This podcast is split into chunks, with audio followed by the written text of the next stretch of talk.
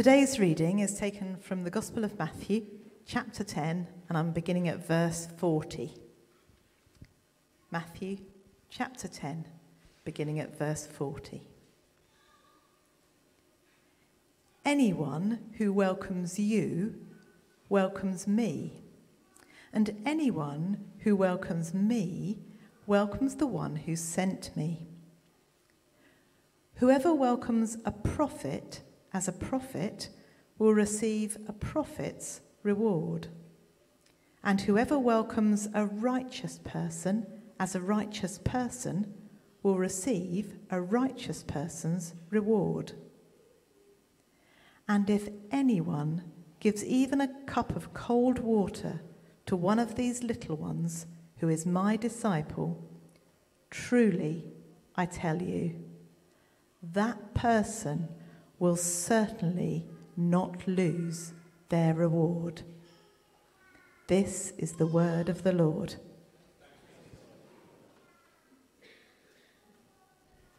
Thank you, Victoria. Morning, folks. You can do better than that, can't you? Come on. Um, I want to speak to you this morning about welcome. And um, in case you haven't seen it, if you go to our website, our website says Welcome to your local church in Broadwater, which is a good thing to say. And I checked on my old parish's website, and it said, Welcome to St. Mary's. And actually, in my day job working for the diocese, I spend a lot of time looking at websites and um, clergy profiles for jobs. And invariably, the church is described as warm, welcoming. Please come in. We'd love to have you along. No church I have come across in my job has ever described themselves as cold, unfriendly, um, clique, um, and please leave us alone because we like what we do here and we don't want visitors. Nobody has actually put that on their website as far as I know. If you spot one of those, please tell me because I should go and talk to them. Um, as most of you know, I spend most of my Sundays in, in foreign churches across the diocese. And um, the welcome I get as the visiting preacher um, tells me an awful lot about what's going on in that church. Um, sometimes I'm greeted at the door and say, Oh, you're preaching today. That's, yeah, that's great. And sometimes I get out to preach and they say, Oh, there's a visitor in our pulpit. What's he doing there? So it can be slightly worrying. Um, the reading we have today, the last bit of, of Matthew 10, is all about welcome. But, and I, I, I've apologized to Andrew, I wasn't here last week, so I didn't hear his preach on the beginning part of chapter 10. But chapter 10 itself is all about discipleship. And verses 1 to 4 is Jesus calling the disciples to, um, to be disciples. And you can imagine they're going, ah, in crowd. You know, we've been selected, we are the special ones. And then verses 5 to 38, Jesus talks a lot about what it means to be a disciple. And at the end of that, they're going, oh, help, I'm not really up for this. It's really tricky. If you read those verses 5 to 38, you'll see that discipleship is not just a bowl of cherries, but lots and lots of things that Jesus is telling his, his inner circle what's, uh, what's going to be coming.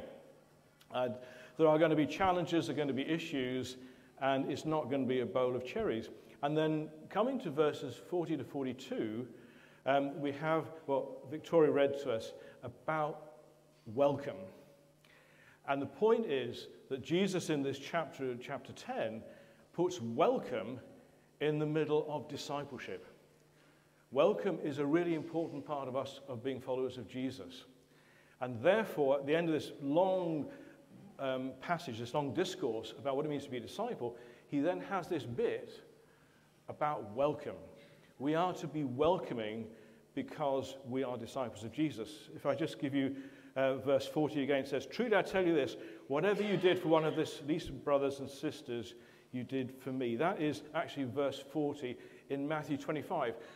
Jesus comes back again and again to tell us that actually welcome is something we receive, which is what he was talking about in chapter 10, but something also that we are to give, and that we get in Matthew 25 and verse 40. We are all, if we are followers of Jesus, to be welcoming. If we then go into the letters of Paul, we know that we, as disciples, we're all called to do lots of stuff together. But some of us are actually called particularly to do. Hello there. There's a welcome down here, trust me, it's good. Um, in 1 Corinthians 12, Paul tells us that we're all part of the body, we all play a part. And in other parts of 1, 1st and 2nd Corinthians, Paul tells us that we are actually equipped by the Holy Spirit, some of us, to do particular things. I happen, because I'm ordained, be allowed to, to preach from time to time. Some of us are called to do that, some of us are called to do other things. We're all called to be um, hospitable and welcoming, but actually, some of us are particularly equipped for that.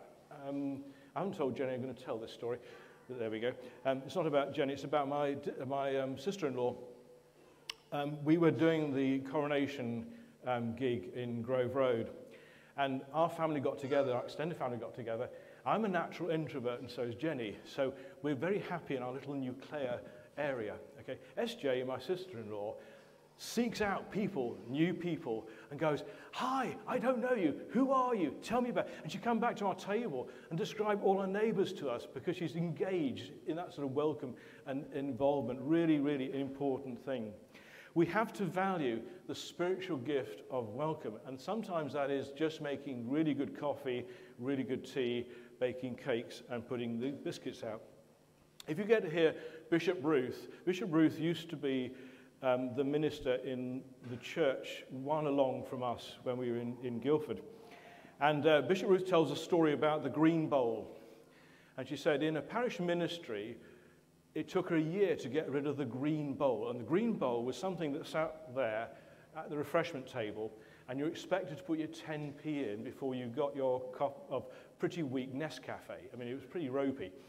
And she said she had to spend a year building the idea that hospitality and welcome, good coffee, good tea, nice cakes for free, because we want to be welcoming and inclusive, was really important.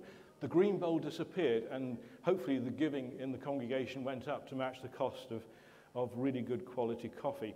We're called to be welcoming and hospitable.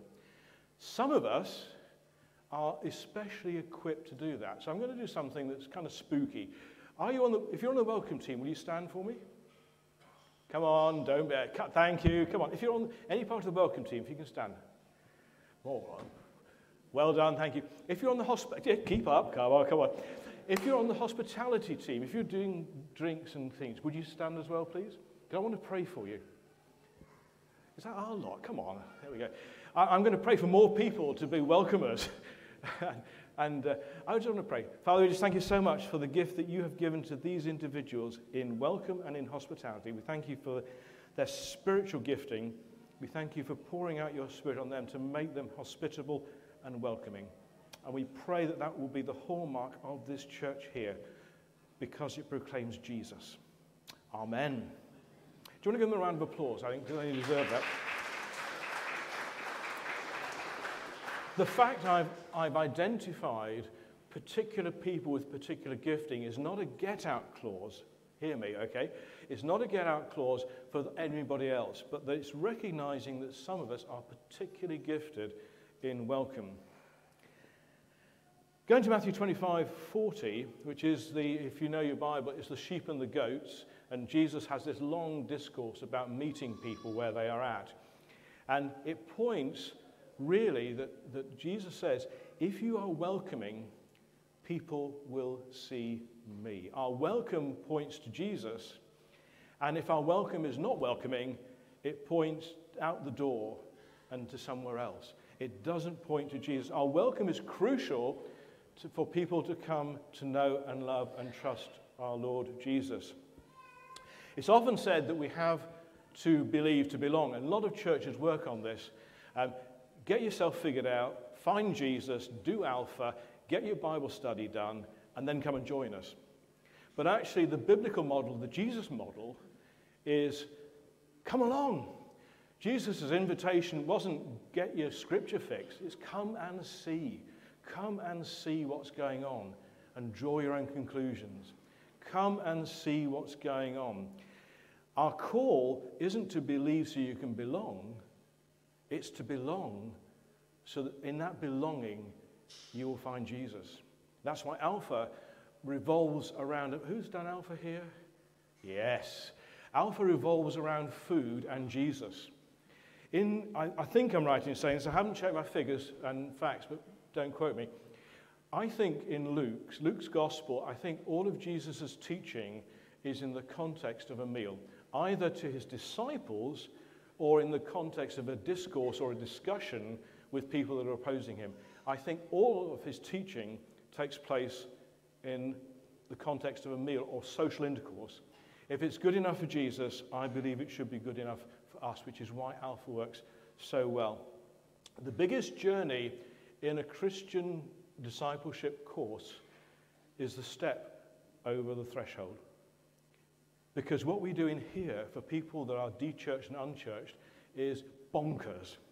And to expect people to really understand what's going on when they come through that door without any form of instruction or welcome is silly. They are making a step. That is a huge step to come across the threshold of a church because you're coming into a completely unknown environment, and that can be frightening. It's a daunting prospect for all. If they come in and get a welcome, our hope and our prayer is they'll see Jesus through our welcome and through our hospitality. And we're called to meet people where they are. It's very easy to assume people know what's going on. It's very easy to assume we know what their needs are. Jesus, in this context, talks in both Matthew 10 and Matthew 25 about giving and receiving a cold cup of water. In the context of a hot Middle Eastern day, that makes a lot of sense. I was reflecting on Jen and I perhaps being around in winter. The last thing we want is a cold cup of water. We want a cup of tea. Come on. Um, it's, it's understanding what the need is. And perhaps our, on a cold winter's day, our need is a cup of tea, not a cup of water. But the, the message of Jesus is the same that we are welcoming because we offer something where people are at. I, um, I once stopped a service. I'm going to, confession time. I was doing a, a trad service in one of my uh, curacy churches. And um, we had the habit of saying, well, you take the red book and we're on page whatever, okay? It took me with a, a couple that came in for their banns to be read. We had three books. We had a Bible, we had a prayer book, and we had a hymn book, and they're all red. And they were going, which one of these three are we talking about? I stopped the service, walked up to them and said, Can I help you? And the two people of my regular congregation next to them were going, Oh, help. I should have done that. Because it was part of the welcome. You can't assume that people know something. Um, I had a fantastic guy called Trevor who was on Alpha with Jenny and I in uh, one of our parishes. Trevor found Jesus spectacularly at Alpha. He was on fire for Jesus, cracking guy, super wonderful guy. He came into church and uh, we gave out the Bible reading. So we got the Bible out and said it's on page seven, I think, probably. We were preaching on Matthew. He was in Genesis. Why? Because nobody figured out our Bible had one to something in the Old Testament and one to something in the New Testament. Just assuming that people can figure this out without helping them is um, a real, really problem. We come at their point of need. Um, both East Dean Friston and Jevington was where I did my curacy. We were the last church before Beachy Head. Okay? You know Beachy Head is famous for. It's not a good place. We kept the church open and lit and heated. And we know from our visitors book that some people found that passive welcome hugely important in their journey not to go to Beachy Head. What is that welcome worth? It's saving lives.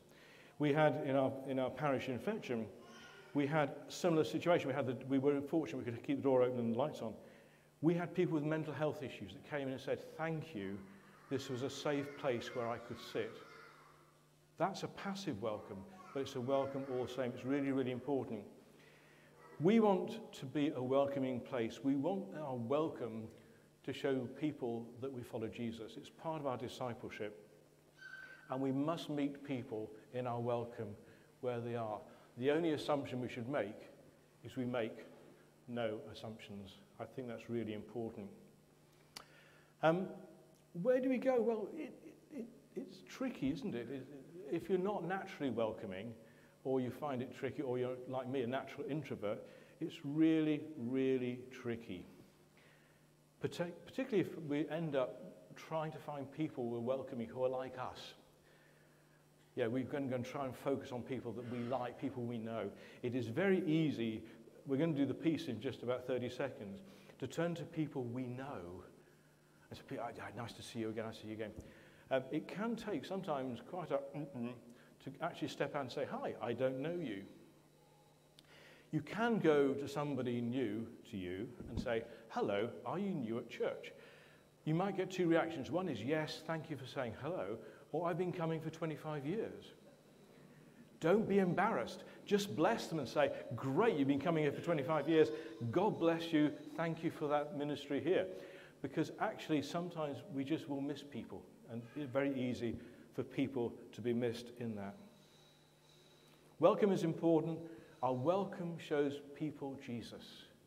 And in doing so, we meet people where they are because that's what Jesus' model was. He never ever said, You've got to be this, this, and this, and this, and then I'll talk to you. Where, where are you at the moment? And Jesus will meet you there. The challenge from Jesus is to get our welcome right. The promise from Jesus is truly, I tell you, that person, that's you and I, will certainly not lose their reward. This is part and parcel of following Jesus. I would pray for all of us that we live that tagline on our website. If it says it on the website, it must be true. Welcome to your local church in Broadwater. I pray that's a truth and not just marketing speak. Amen. We're going to move in uh, to the peace uh, before we come to communion.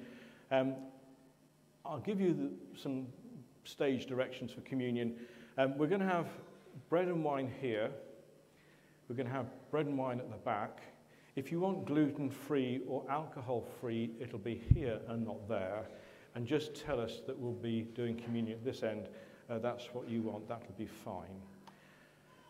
We have at Broadwater open table. If you regularly take communion in whatever context, if you know and love Jesus, you are welcome at this table because this is where we have fellowship.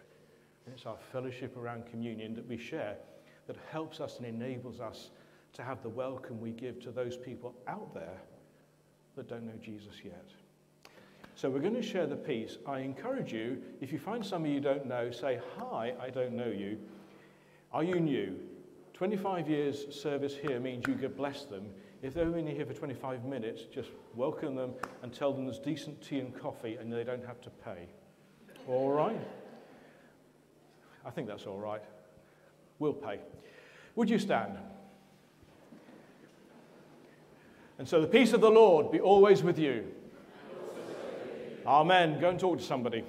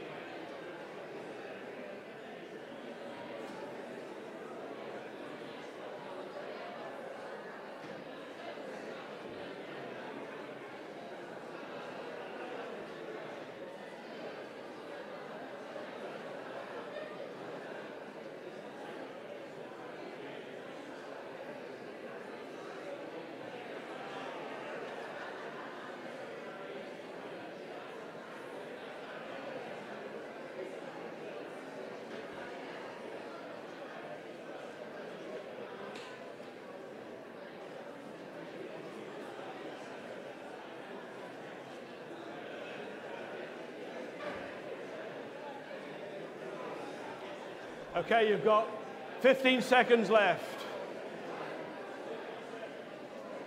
and counting.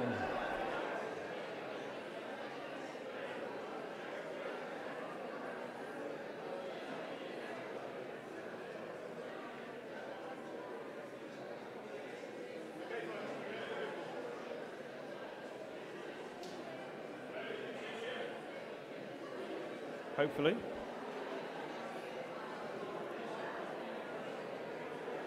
If you can find your seats again, that would be great.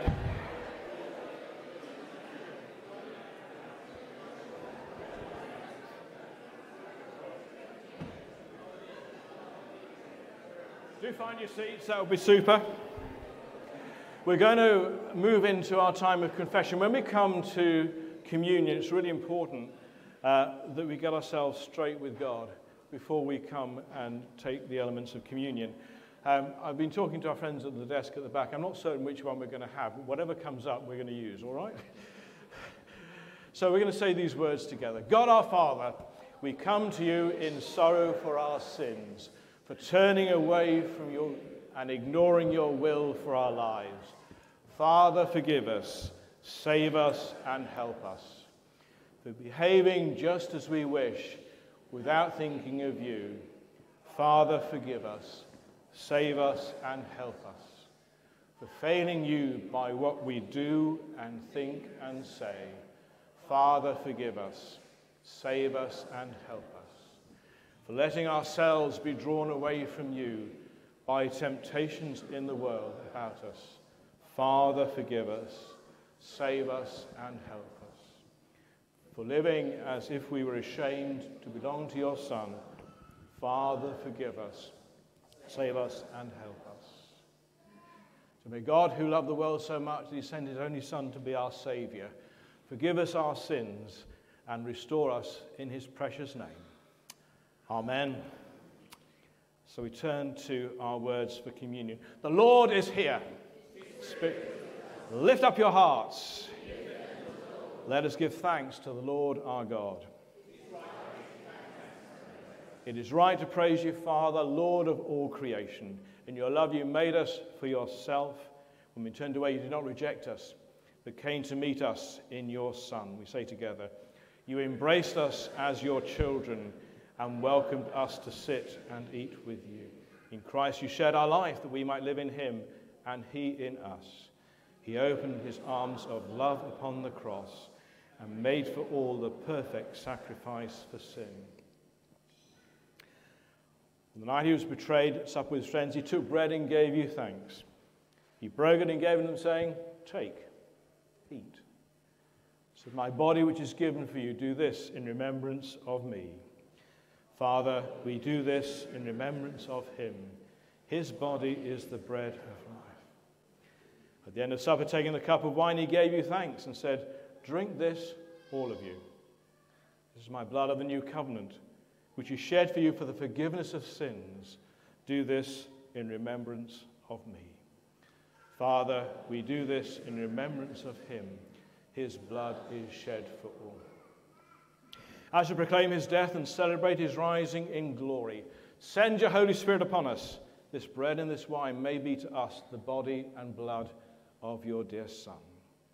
As we eat and drink these holy gifts, make us one in Christ, our risen Lord. With the whole church throughout the world, we offer you the sacrifice of praise and lift our voice to join the eternal song of heaven as we say together, Holy, holy, holy Lord God of power and might. Heaven and earth are full of your glory. Hosanna in the highest. We break this bread to share in the body of Christ.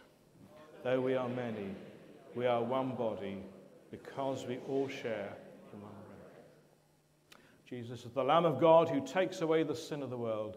Blessed are those who are called to his supper. We say together, Lord, I am not worthy to receive you, but only say the word, and I shall be healed.